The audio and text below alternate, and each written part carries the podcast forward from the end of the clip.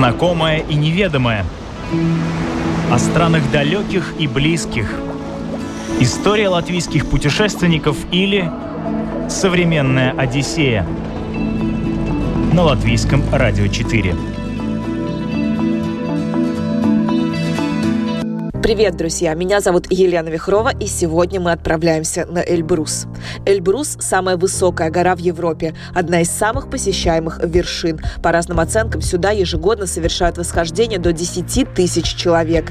Для кого-то он является тренировочной базой, а для иных – испытанием, сравнимым с восхождением на самую высокую вершину мира. Что ждет человека, который никогда не был в больших горах и своей первой целью выбрал Эльбрус? Об этом будем говорить сегодня. Своим опытом поделятся Григорий Свердлик и Елена Шафро. А есть ущелье, которое так называется трупосборник. Меня накрыло ну, за минут 15 где-то. Просто резко. И меня начала кружиться голова, болеть и тошнить. Я в течение вот 8-9 часов шел в таком состоянии. Каждый, там, не знаю, минут 10 думаю, ну все, сейчас я точно остановлюсь. Человек отошел пописать. Вот нельзя отходить. О, да, вот да. ты должен просто повернуться там и попросить там твоих товарищей не смотреть. Да, вот таким образом происходят э, физиологические какие-то э, вещи. Я заплакал. Да. Я заплакал раз Это, это общее было, общее, да. общее чувство. Да. Это я иду и плачу, и сам думаю, а почему я плачу? Ну, то есть, ну, нет никакой причины, а ты плачешь, потому что ты только что в течение 8 часов прошел такой ад. Вы понимаете, это как роды. Я как человек, да, проходивший через то и другое, могу сказать. Вроде мучаешься, да, и страшно больно, и ужасно, и ужасно, но вот прошло там, ну сколько там, совсем немного времени, ты все забыл и готов все делать снова.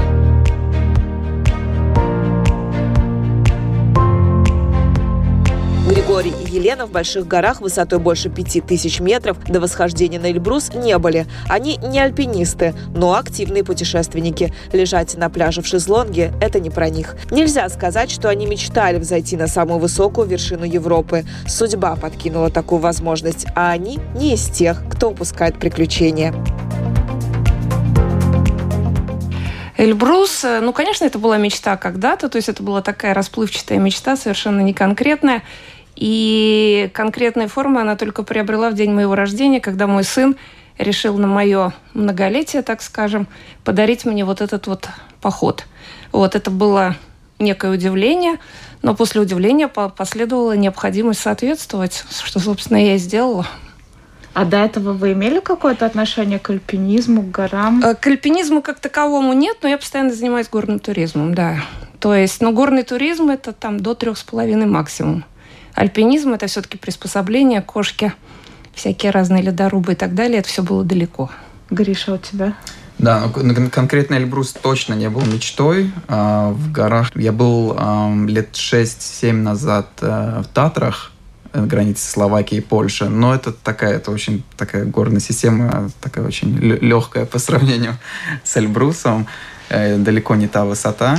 Но интерес вообще, да, к восхождениям был еще из- из- из-за папы, который этим занимается последние лет 15 тоже, периодически. Но как-то вот с Эльбрусом тоже как-то получилось так просто внезапно, но когда предложили, я точно, точно сказал, да даже не, ну, не думая о том, там, сложно, не сложно. То есть получается, что на Эльбрус можно забраться, зайти, как правильно сказать, без подготовки? Ну, вот так получается, да. То есть для нас это тоже была новость. Скорее, конечно, э, изначально полученная информация пугала, потому что все это казалось, ну, как-то очень-очень специфично. Оказалось, что в России это, ну, если не Бродвей, то, во всяком случае, вот в альпинистском плане Бродвей точно.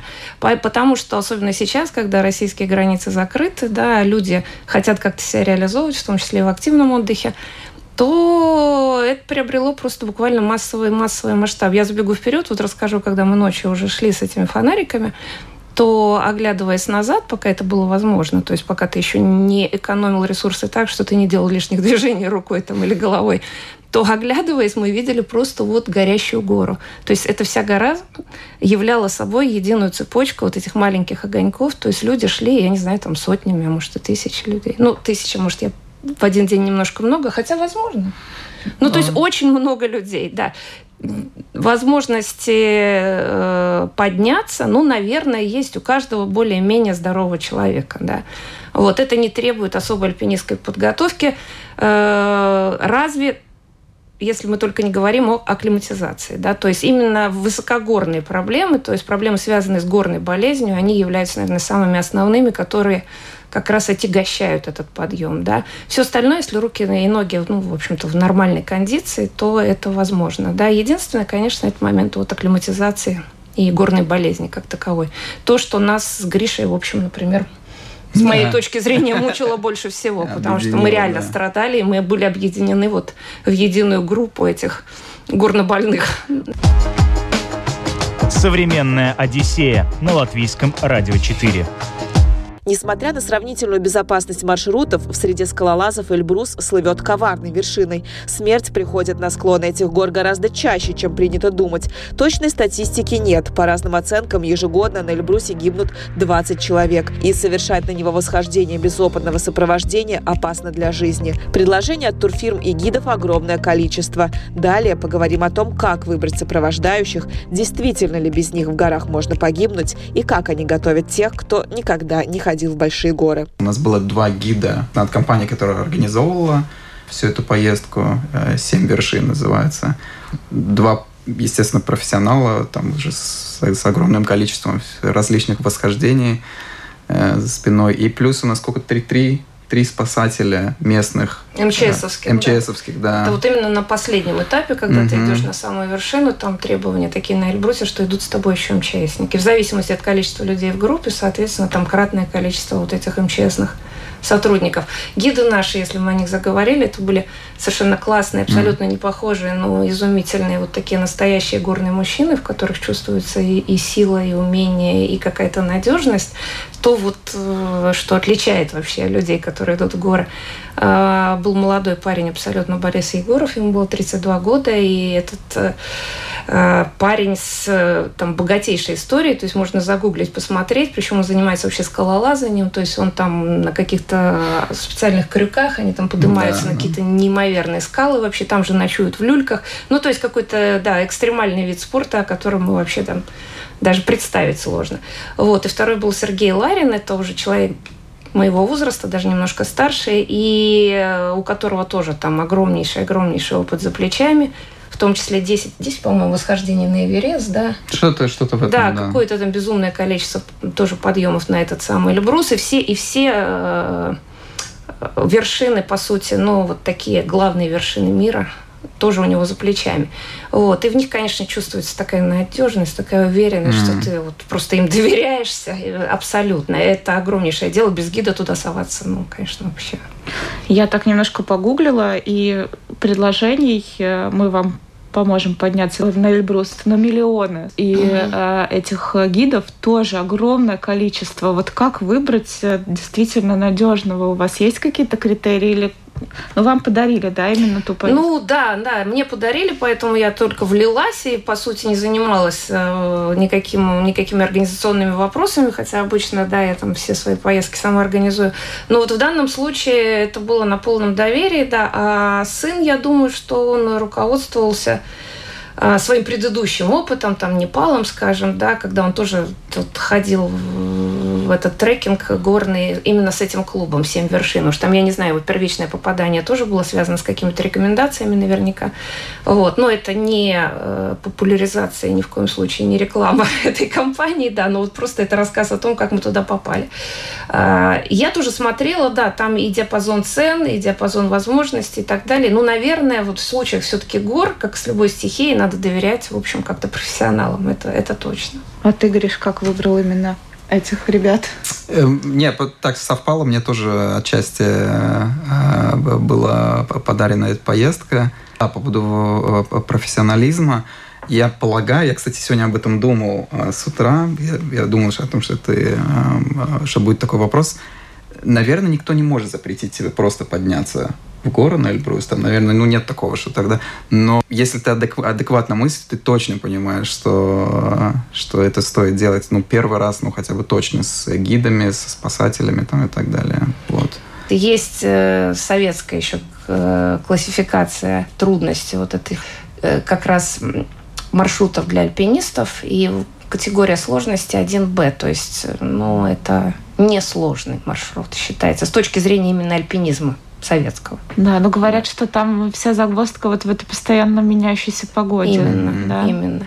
Да, и вот погода как раз э, является самым таким основным фактором для всех тех, к сожалению, жертв, которые как оказалось, практически еженедельно там происходит. А есть ущелье, которое так и называется трупосборник. То есть нам в некоторых местах мы действительно должны были использовать карабины, веревку, да, и не сходить ни шага с тропы, потому что вот возможно падение там в пропасти, в ущелье и так далее. Да, слушайте, это я, кстати, я, я, я вспомнил, когда мы поднимались ночью, угу. а, вот это вся это все это место, которое называется трупосборник, такой, ну, я не знаю, как обрыв такой, но я не могу сказать, что очень крутой, а, а внизу, я так понимаю, это ледник же был, да? Да, Вроде, ледник, да? наверное, да. Ночью не видно. То есть мы поднимаемся, а с правой стороны а, это восточная вершина, когда уже, когда горная болезнь уже накрывает, уже вообще ничего не видно. А слева как, как, ну, тьма и, и непонятно. Когда мы возвращались, я смотрю, я, я смотрю, значит, на этот, этот обрыв, на этот ледник, этот трупосборник, я, я понимаю, блин, как здесь легко было сорваться. Случайно. Нет, ну, конечно, с тобой идут спасатели, все в порядке. Это нужно совсем как-то потерять как-то баланс. Или не, не слушать этих гидов. Или вот, не знаете, слушаться, там, да. Или там какая-то вот э, неуместная в этих условиях там скромность. Там, извините, человек отошел пописать. Вот нельзя отходить. О, да, вот да. ты должен просто повернуться там и попросить там твоих товарищей не смотреть. Да, вот угу. таким образом происходит физиологические какие-то э, вещи, потому что шаг влево, шаг вправо, ты должен идти по тропе. Все, никто не знает, что там вот в двух шагах от тропы. И, и, и этому надо следовать. Это, это реально, это, это вопрос жизни. И каждую неделю какие-то жертвы. Да, да, да, да. И огромное количество жертв. То есть, ну, гора тоже должна чем-то питаться. Смена погоды является основным, да. в общем-то, фактором ну, всевозможных бед на Эльбрусе. Угу. Да, от этого никто не застрахован. То есть мы шли в более-менее приличную погоду. Это означало минус 20 и страшный ветер. Да? Вот. Да. И то есть э, вы не представляете, как мы были одеты. Да, это вообще отдельная тема. То есть э, помимо всех там подготовительных работ по поводу амуниции там, и пользования ледорубом, да, это целая смешная история отдельная. Э, у нас был семинар, назовем это так, по правильному э, обмундированию, да, то есть э, мы на себя две пары термобелья одевали, потом у нас шла прокладка из там, специального непухового костюма, потом шел пуховой костюм, то есть э, пуховая куртка или пуховая, правильно, да, такие же лыжные штаны, потом шла еще специальная штормовка из вот этих вот, есть soft shell, и специальные мембраны, которые защищают от ветра и от э, дождя. То есть это было, наверное, 6, а то и 7 слоев. Да. Да, это, это вы, вы даже не представляете. То есть ты выходишь действительно таким вот э, луковицей, луковицей, капустой. Да, да, да, да. Но без этого никак. И никто не вспотел, во всяком случае, при подъеме. А вы, когда туда летели, э, вы знали, что нужно с собой брать, или да. вы там все покупали, или как это? Да, да, гиды, гиды, да, у нас был -то общий, общий чат с mm-hmm. гидами, нам все сообщили, что можно в аренду там брать на месте, что, что нужно купить заранее и так далее. Ну, условно, там, у некоторых там ледорубы, кошки, это вещи, там, не, не, не, которые не, не так часто, наверное, пригодятся в ежедневной жизни. Я, например, брал в аренду, у кого-то были с собой. Ну, то есть такая штука. Но... Мало того, как только мы приехали, они первое вот действие, которое у нас было, так сказать, совместное, нам сразу же сказали гиды, значит, вы идете сейчас каждый в свою комнату, достаете все, что вы привезли, вот всю эту амуницию по списку, мы приходим и проверяем. И они пришли, и вот у меня, например, сразу забарковали ботинки, да, хотя мне казалось, что они там, ну вот супер-дупер, да, они сказали, что их надо брать в прокате обязательно, потому что вот эти не, э, не катят именно по причине э, то есть ботинки должны быть двухслойными обязательно. Как если вот знаете лыжные ботинки, да, то там же есть э, сапог, который можно вытащить, да. Вот так, такой же принцип должен быть в этих ботинках, то есть с сапогом внутренним, угу. который ты можешь вытаскивать. Потому что, опять-таки, одна из очень важных проблем, которая встречается на, на Эльбрусе, это обморожение, да, и ни в коем случае вот так вот нельзя, да. То есть, опять-таки, перчатки. Вначале вот первый слой какие-то более тонкие, потом огромнейшие такие рукавицы, ну, вот просто, я не знаю, там наверное, там на 40 градусов мороза mm-hmm. придуманные, да. Казалось, что в них рука не, не согнется. Но вот это все, оказывается, себя оправдывает. Mm-hmm. Так что это очень, они очень тщательно проверяли, да, включая там термобелье твое проверяли. Так что там все это серьезно. То есть подготовка была такая основательная, да? Вы говорите, семинары были какие-то? Это была, я, я так понял, мне кажется, это была что-то вроде экспресс-программы такой у нас, да. То есть я, я, я думаю, что в идеале этот период акклиматизации, я думаю, в идеале его, конечно... Э, пролонгировать. Да, пролонгировать, да. Э, ну вот, да, да. Про, про нас точно могу сказать, потому что если ты чувствуешь в какой-то момент, что, вот, как я почувствовал, э, начиная с высоты 500, что горная болезнь точно затрагивает, вот. Э, но вот была такая экспресс-программа в течение трех-четырех дней. Мы занимались э, на высоте от 4200 до 4800. Чуть-чуть там поднимались, опускались, и вот таким образом акклиматизировались, учились пользоваться ледорубом, ходили просто и так далее. Вот. По идее, а, по идее, вот насколько я смотрела программу, она должна была быть, да, два дня плюс вот к нашей подготовке mm-hmm. перед решительным рывком. Но дело в том, что там ожидала совсем плохая погода, да, и то есть все стояло под угрозой, поэтому я думаю, что они решили сократить эти наши инструктора, и мы пошли быстрее. Но это было тяжело. А вот про практическую сторону восхождения тоже хочу поговорить. Где вы там ночевали? Вообще, на что были похожи ваши дни? Как они проходили? Ночевали мы в абсолютно нормальной гостинице, в, в, на двух тысячах э, в основном. Сейчас вообще существует две системы акклиматизации. Есть советская вот такая, когда э, забрасывают, ну и пошел и пошел. Как пошел, так и пошел до верха. Да? И есть вторая система американская, когда поднимаешься и спускаешься. То есть, ну вот там сегодня мы приехали, потолкались на этих двух тысячах. Завтра мы пошли на Чигет, который там три с чем-то, да? Ну да, да, там, да. да. Угу. Спустились опять на две тысячи ночуем, да. Потом мы на следующий день уже как бы поднимаемся там на подъемнике или на ратраках, там очень популярный вид э, передвижения на вот эти условные там три с половиной, начинаем с них, там доходим, ну там, я не знаю, там до четырех с чем-то. На следующий день начинаем уже с этих четырех и все время ночуем на двух. Единственная ночь у нас была на высоте, это вот на 3, сколько там, 800 или 900, это был наш приют. Ну, ну да, практически 4, да. Ну, на сут, сутки перед да, восхождением, сутки да. Перед, Почти, да, мы, да. мы ночуем в вагончиках, такие вот вагончики, как, э, ну, строительные вот такие вагончики. Вот, там система таких нар, вот, ну, в спальных мешках, да, но под крышей, то есть с окнами вполне себе. Достаточно тепло было несмотря на весь холод. Вот. И вот там мы ночуем именно перед восхождением. То есть я, я хочу сказать, что условия, в общем, даже прекрасные, на мой взгляд. Да, но, но пусть это никого не расслабит. То есть я, я, я сначала тоже, я, то есть я наивно полагал, поскольку я тоже ни, ничего не смотрел, ничего не читал специально, я тоже почему-то думал, что вот мы приедем, и вот, и вот как пойдем в город, так и пойдем. Да, да.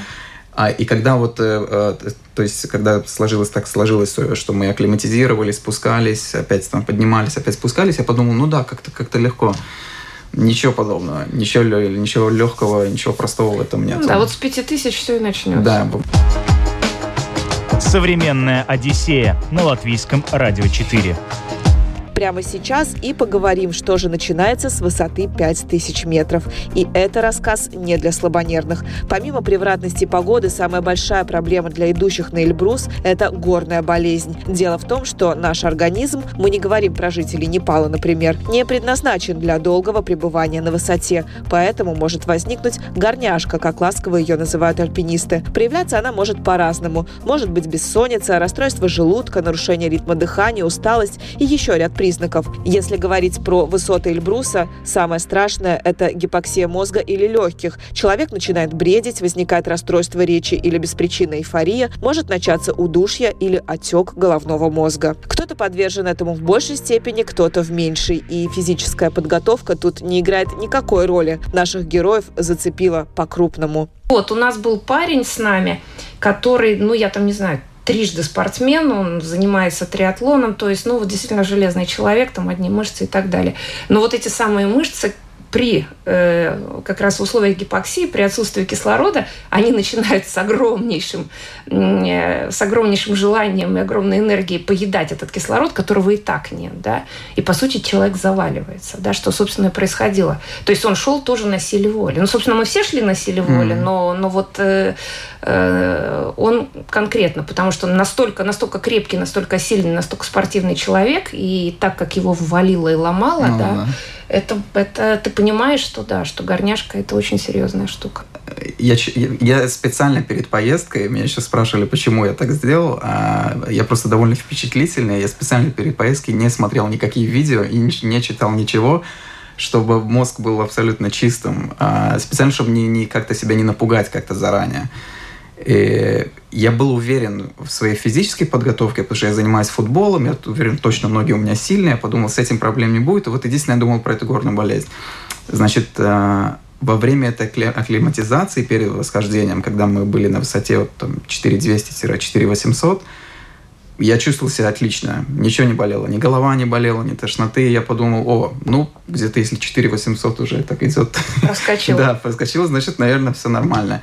Но это все поменялось вот так вот, когда, когда мы уже, вот, да, основная, основная часть э, э, восхождения, вот этот штурм, начиная с высоты 5100, если так можно выразиться, меня накрыло, ну, за минут 15 где-то, просто резко.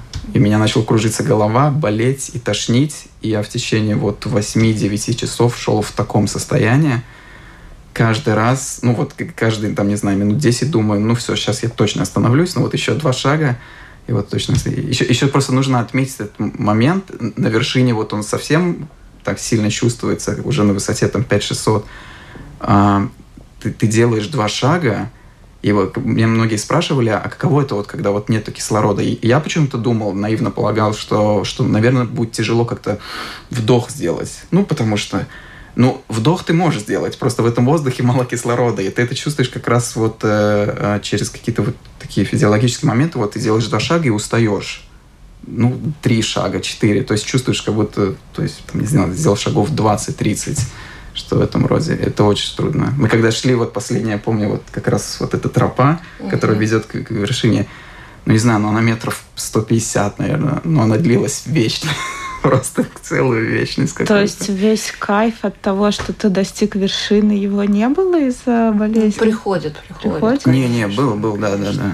Но это действительно архи трудно, потому что идешь в таком состоянии полунаркоза, то да. есть мозги выключаются, гипоксия – это первый орган, который реагирует на гипоксию, это мозг и сердце, да, это два кислородозависимых органа. Поэтому, когда я поняла, что вот среди всех этих белых снегов и в этой ночи, мы же начинали подъем в 2 часа ночи, mm. вот, и вдруг я вижу, что там, знаешь, какие-то луга, и на них пасутся коровы, да, вот, то я поняла, да, ну, я врач, и я понимаю, что я, да, что у меня хорошая гипоксия, да, боюсь вообще там померить сатурацию и посмотреть, потому что, ну, то есть это и невозможно сделать, потому что любое лишнее движение, это представляется, ну, какой-то сверхзадачей реально.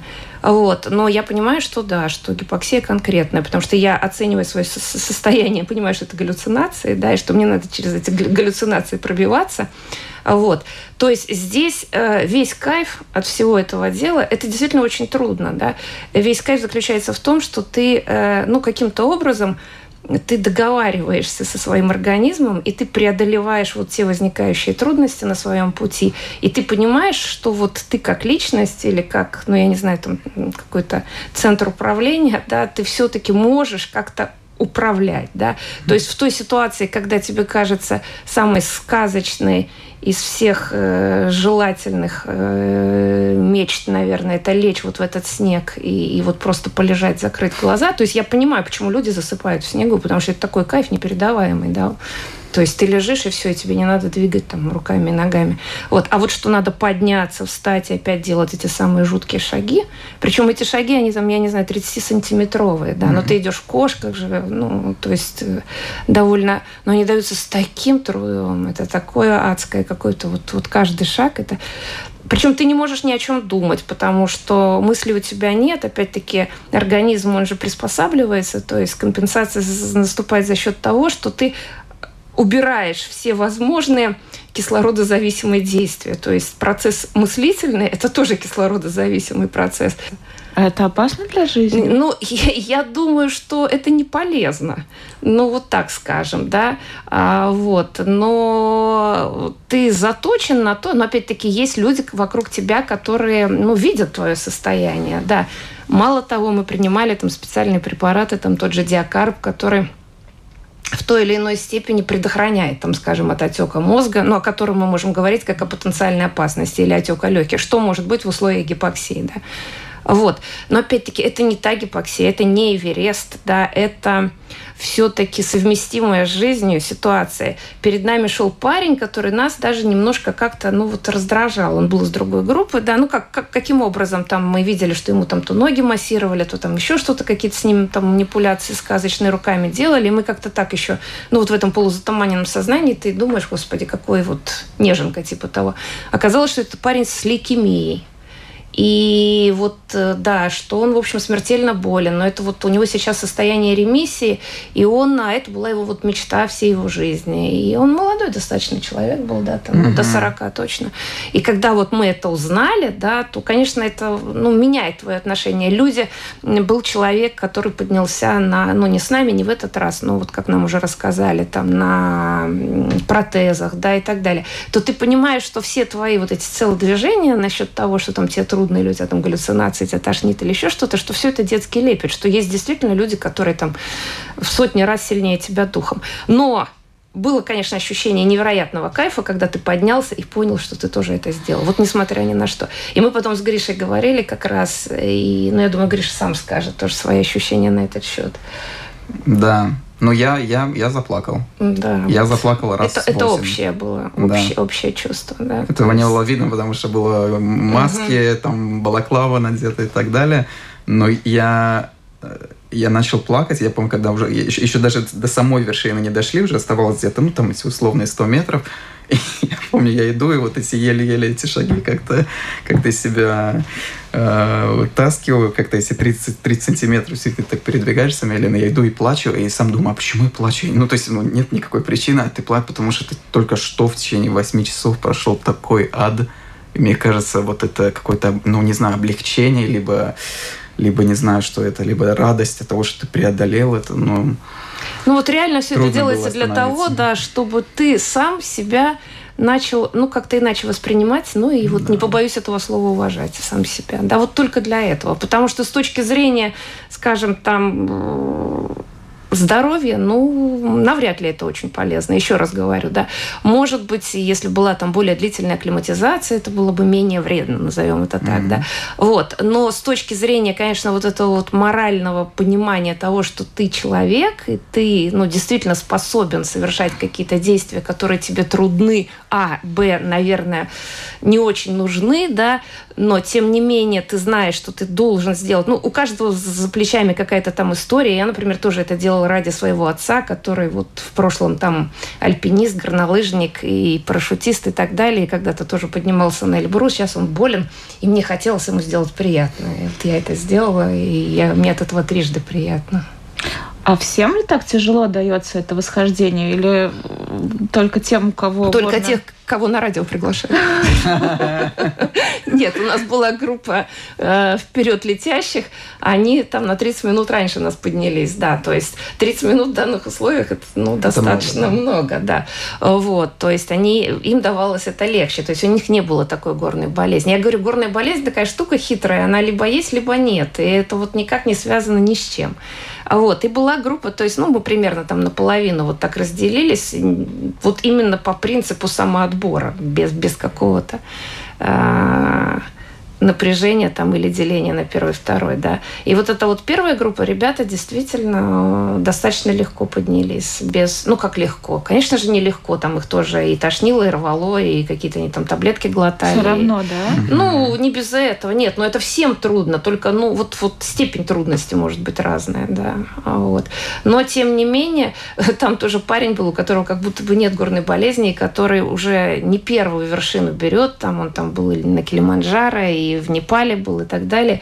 И он говорит, Боже мой, когда я уже подходила, я думаю, я же все это помню. Я же уже тысячу раз себе давал клятву, что я сюда не пойду. Зачем я сам себя вот опять придушил тут? Шел, говорит, и вот просто плевался, да, умирал опять заново. Но, но, но после того, как спустился, решил, что там опять пойдет теперь уже, куда они там собрались дальше, в общем. Да. Угу. Вызывает зависимость. А вы? А, ну, если подарят, пойдем, куда мы денемся. Да, ну, не, ну, ну я думаю, что точно. Да, пойдем, конечно. Да, да. несмотря я, на все вот это. Вот вы понимаете, это как роды. Я как человек, да, проходивший через то и другое, могу сказать. Вроде мучаешься, да, и страшно больно, и ужасно, и ужасно, но вот прошло там, ну сколько там, совсем немного времени, ты все забыл, готов все делать снова. Так и здесь. Современная Одиссея на латвийском радио 4. Так сложилось, что в Кабардино-Балкарии туристический бренд Прильбрусья по сути гораздо сильнее регионального, поэтому большая часть туристов едут исключительно к Эльбрусу, при этом забывая, что Кабардино-Балкария – сундук с бесконечными сокровищами. Тут можно увидеть массу интересного. В Кабардино-Балкарии находится примерно 100 минеральных источников, поэтому здесь очень развито санаторное лечение. А в сочетании с природными факторами и лечебными тамбуканскими грязями этот курорт становится уникальной здравницей. А еще здесь много много живописных горных троп для хайкинга, потрясающая природа и радушные люди. Всем известно, что один из самых верных и быстрых способов проникнуться новой для себя культурой – попробовать национальные блюда. О еде и не только поговорим далее. Что вы там такого интересного, аутентичного, например, ели? Ну, местную кухню. Да, что, что мы там ели? А я, я, я, поскольку сам не ем мясо, я, я пропустил всю, да, всю аутентичную часть балкарской кухни, так скажем. Вот. Да, как-то, не знаю, да, не могу ничего вспомнить такого. Там эти блины, тычины, они Ой, тычины, все, да. все правильно, да. Хачины. Ну, расскажи, расскажи, да. что это. Я даже не знаю, это угу. что-то очень сильно калорийное и жирное, но это что-то с чем-то было. Это как это балкарское тоже какое-то у них национальное. Или кабардинское. Или кабардинское, Не да. разобрались, да. Кушанье такие, как, как лепешки такие, не знаю, не обжаренные, не обжаренные, наполненные маслом и с, с разными такими начинками, сыром, зеленью, там, ну, совсем с мясом делают. Было какое-то э, блюдо, я его не пробовал, я не помню, э, Лена пробовала или нет, э, называется жау баур. А, да, да, я Печень пробовала. барана. Да, там печень, печень барана нарезается тонкими ломтями, отбивается да. и внутрь, э, то есть заворачивается всякие разные вот спланхи, то есть там, я не знаю, кишечники, селезенки там и всякое вот такое вот, да, которое звучит как-то не очень, вот, а оказывается весьма-весьма, да, и потом оно вот типа шашлыка приготавливается, то есть вот, вот уже обвернутое вот в эти ломти или ломти печени, да, то есть это, ну так, да, да. Нет, у них, конечно, мясная в основном акцент на мясо, ну и плюс там овощи и все прочее. Вот. Очень сытно кормят, очень много всего, и дешево там, там арбузы мы что-то там пересчитывали, там какие-то копейки стоят совершенно, mm-hmm. да. Вот. Народ нет, народ расположен и очень открыт. А, в отношении ковида попадаешь вообще на другую планету. То есть, ну, я сразу там спросила, а как у вас тут ребята с ковидом? Вот у первого уже водителя, который нас вез из минеральных вод непосредственно уже туда, на Эльбрус, вот, он сделал такое удивленное лицо, он сказал, не, ну кто-то болел зимой, там, что-то то есть и, и, и все, да, то есть маски, это вообще о чем, да, то есть там как-то совсем иной мир, да. да. А, вот, так что мы так даже и, и не поняли, есть он там, нет его там. Угу. А, а еще какие интересные такие особенности национального быта удалось вообще как-то проникнуться или все время было только восхождение? И... Ну вот с местными говорили в отношении, они многонациональные, там живут и живут достаточно дружно, надо им отдать должное, хотя вот эта Кабардино-Балкарская республика, так сказать, по заветам дедушки Сталина тоже была создана, вернее, сфабрикована, скажем так, из двух э, представителей двух народов, которые всю жизнь враждовали. Да? Ну вот искусственным путем она была создана, но тем не менее каким-то образом вот люди примирились, да, живут достаточно все нормально и спокойно много людей разных советских национальностей вокруг, да, вот, и все это как-то так, в общем, перелам, перемалывается в таком нормальном совершенно режиме, ну, взаимоуважения, во всяком случае. А рядом Чечня, о которой, конечно, мы спрашивали, да, потому что это интересно нам было, и вот эти же э, ребята-водители рассказывали, что они туда э, еженедельно как раз ездят, потому что очень популярное направление, прекрасные дороги. В Чечне два в Грозном два огромных проспекта, там с небоскребами, вообще там а я не знаю, Майами, да. То есть один называется проспектом имени Владимира Владимировича Путина, да, ну а второй, соответственно... Имени Кадырова. Имени Кадырова, сына, забыла, как его звать, Кадырова сына. Ну, нынешнего руководителя, да, вот этого молодого Кадырова, да. Ну, а помимо вот. Эльбруса там есть что делать? Да, очень красивый регион. Даже вне зависимости от Эльбруса, и вот если просто поехать в этот район Чегета и так далее, там очень красиво вся эта горная система, это Кавказский хребет, да, это называется и так далее. Да, да, при Эльбрусе все. Да, да, при Эльбрусе. Очень красиво там. Можно гулять и гулять. Правда. Да, там такие вот совершенно нормальные тропы есть. Может, они не так хорошо маркированы, как, скажем, альпийские тропы, но они, слава богу, есть, это уже да. радует, да, то есть невысокие, там, условно, там, две-две с половиной тысячи метров вокруг горные реки, эти леса, боровики росли прямо вот вдоль тропы. У нас последний день оставался, мы пошли как раз вот в поход по такой тропе, уже расслабленные, уже после вершины, радостные, вот, и получили огромнейшее удовольствие, да, то есть именно вот просто красота природы, красота горы сумасшедшие. Этот, конечно, огромный этот Кавказский хребет, на второй половине Грузия как раз, то есть вот за, за хребтом, да, это вот такой вот разделяющий. Вот, он, конечно, ну, монументален не то слово, mm-hmm. это такое изваяние, это такая, конечно, природная какая-то архитектурная вообще, ну, я не знаю, шедевр, шедевр настоящий. Очень впечатляет, да. Вот, там масса народу, которые не идут на Эльбрус, а просто вот в более низких условиях находятся, ездят на канатных дорогах, поднимаются или пешком поднимаются. Ну, то есть выбор отдыха вполне доступен. Да, Но много, я понимаю, кстати, что это и недорого, да? Ну, это я тоже не знаю, как это с точки зрения, там, я не знаю, российского человека, да, мне трудно судить, да, но с точки зрения вот нашей, да, это совсем недорого. Мы там жили в красивых гостиницах, реально, которые там на наши деньги стоили максимум 30 евро в ночь. Да. Ну, там самое распальцованное стоило 30 евро в ночь. Это было что-то, нечто там вообще. Ну, то есть вопрос вкуса, да, но вот с точки зрения размеров и, и картинности иногда это было. Рекомендации ваши личные тем, кто хочет подняться на Эльбрус. Любить жизнь, все получится. Да. Ну, а, а, всегда не недооценивать э, гору. Я вот точно понял. Вот всегда лучше подготовленным идти, не недооценивать, не выпендриваться в каком-то смысле. Ну, то есть особенно если первый раз идешь. Даже если ты, не знаю, да, это абсолютно верно. Спортсмен от Бога и, так далее. Это другой вид какой-то активной деятельности, с которой я сталкивался. Мне, я, вот мне как-то спросили недавно, я, я сказал, что с точки зрения какого-то баланса, какого-то эмоционального и физического состояния, это, наверное, самое безумное, что я осознанно сделал когда-либо в жизни. Ну, именно осознанно. Это очень, это очень не похоже на любую активную деятельность, которой я когда-либо занимался. Ну и потом надо помнить, что это стихия, да, стихию mm-hmm. надо уважать. Это вообще основное правило всех идущих в горы там или погружающихся, э, я не знаю, с аквалангом и так далее. То есть стихия всегда сильнее. И надо просить эту же самую гору, чтобы она тебя пустила и разрешила тебе просто подняться и посмотреть. Потому что мы там чужие, мы в общем-то, гости на этой территории, да, и поэтому, как положено гостю, надо принимать правила игры, вести себя корректно, да, и очень разумно. Но и только тогда вот на таких условиях все должно получиться. Возвратившись с Эльбруса, Григорий написал в своем фейсбуке, приехав в Кабардино-Балкарию, обязательно съешьте хычины с сыром и зеленью, а еще жаур-баур. Я не пробовал, но печень барана, говорят, разрыв шаблона. Постарайтесь не сбить корову на дороге и купите себе красивый камень на поляне Нарзанов. И Эльбрус Ребзя. Сходите на Эльбрус. Если вам повезет так же, как и мне, то вы обязательно заплачете на вершине, не понимая за 8 часов до этого, зачем вообще в 2 часа ночи следоруб рубом и в кошках прете в гору. Шучу. Конечно, понимаю.